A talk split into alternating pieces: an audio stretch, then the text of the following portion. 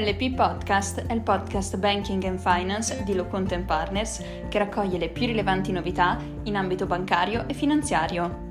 Nella puntata odierna ci occuperemo del tema del leasing finanziario di un immobile da costruire alla luce della recentissima ordinanza di eventuale rimessione alla Sezione Unite della questione.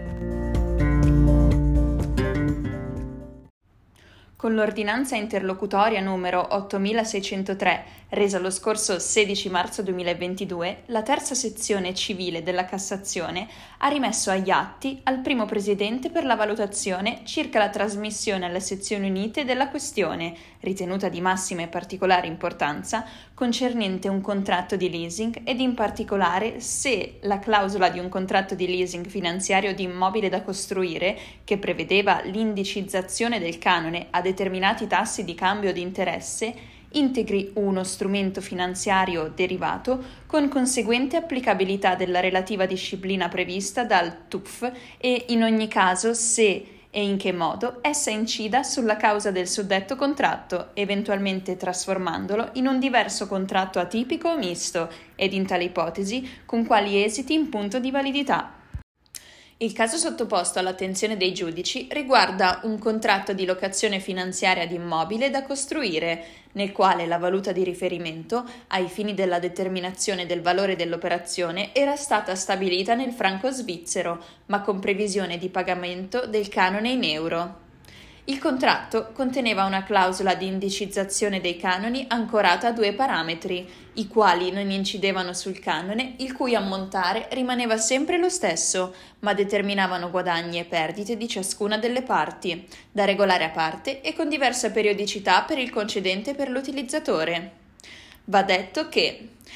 il giudice di primo grado, chiamato a decidere della controversia tra concedente e utilizzatore, riteneva che la clausola di indicizzazione dei canoni, così come concepita, costituisse uno strumento finanziario speculativo e che dunque la società di leasing avesse violato le norme sugli obblighi dell'intermediario finanziario che impongono a quest'ultimo di dare adeguate informazioni al cliente circa le caratteristiche dei prodotti proposti. La Corte di Appello confermava la decisione del primo giudice, specificando che la clausola di rischio cambio, particolarmente complessa e quasi inintelligibile nella sua formulazione, avrebbe dovuto svolgere la funzione di ottenere l'equivalenza finanziaria di un contratto stipulato direttamente in valuta estera, ma risultava in effetti avere funzione puramente speculativa, incompatibile con le effettive necessità di un contratto di leasing, nel quale introduceva tra l'altro un elemento di squilibrio tra le parti. La Suprema Corte, a sua volta, dapprima ha fornito una chiara illustrazione dei meccanismi introdotti dalla clausola di doppia indicizzazione del canone, ciò per fare presente che si tratta di accordi in ordine ai quali si può discutere della determinatezza della clausola di indicizzazione, nonché della natura e funzione di tale clausola. Se sia un derivato implicito e dunque tale da costituire uno strumento di speculazione, oppure, se anche non essendolo, la clausola così inserita nel contratto di leasing possa incidere sulla funzione di quest'ultimo, snaturandola o piegandola verso altri scopi. In questa ultima prospettiva, v'è poi da chiedersi se l'incidenza di tale clausola, quando anche, cioè non se ne ammetta l'autonomia funzionale, valga a trasformare il contratto di leasing in un contratto misto, oppure incida sulla causa in concreto del contratto, che non sarà più quella propria del leasing, ma un'altra e con quali esiti sulla validità. Oppure, infine, se l'inserimento nel contratto di leasing di una clausola simile sia del tutto innocuo, nel senso che non contribuisce affatto agli scopi propri della locazione finanziaria, non l'influenza e dunque è una clausola che nell'economia dell'operazione economica e finanziaria del leasing non incide in alcun modo, non avendo di conseguenza influenza sul regime giuridico di quel contratto. La Corte ha quindi richiamato tre precedenti che si sono occupati della questione. La prima decisione, in fattispecie assolutamente analoga, ha ritenuto che la clausola non consentiva alle parti di sapere con sufficiente determinatezza quale fosse il criterio di indicizzazione e quindi come potesse variare il canone al variare di quel criterio, ed ha concluso per la nullità. La seconda, in una fattispecie non del tutto coincidente, ove la clausola di indicizzazione era più semplice, non facendo riferimento alcuno al tasso LIBOR e comunque determinando un diverso regolamento di interessi rispetto a quella in esame, ha ritenuto che la clausola non poteva ritenersi nulla per essere stata unilateralmente imposta, non essendo questo aspetto ricavabile da una corretta interpretazione della medesima.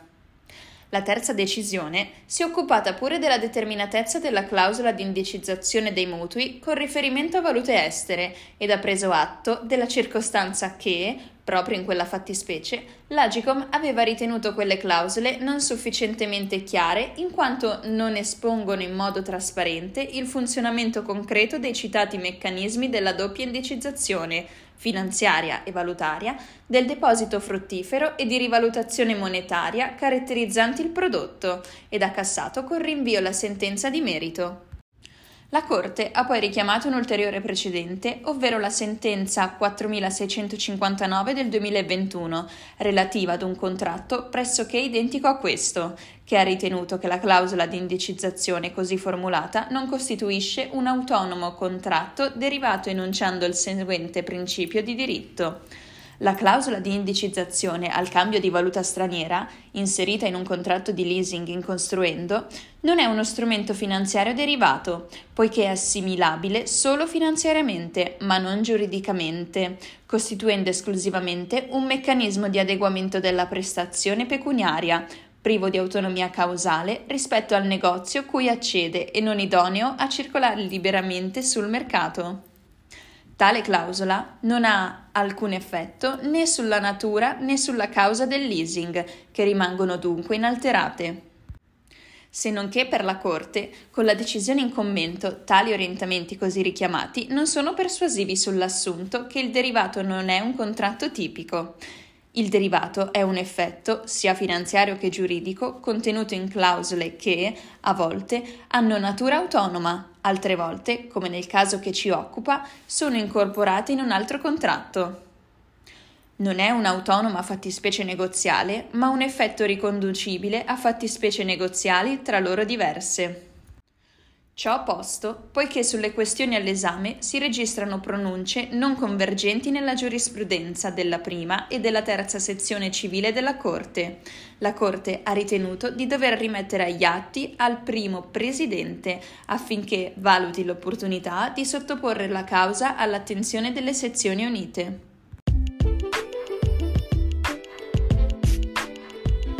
Bene, il podcast di oggi termina qui. Vi aspettiamo lunedì, sempre alla stessa ora, con la consueta rubrica dedicata al tax and wealth in pillole. Lo studio Loconte & Partners vi augura una buona serata.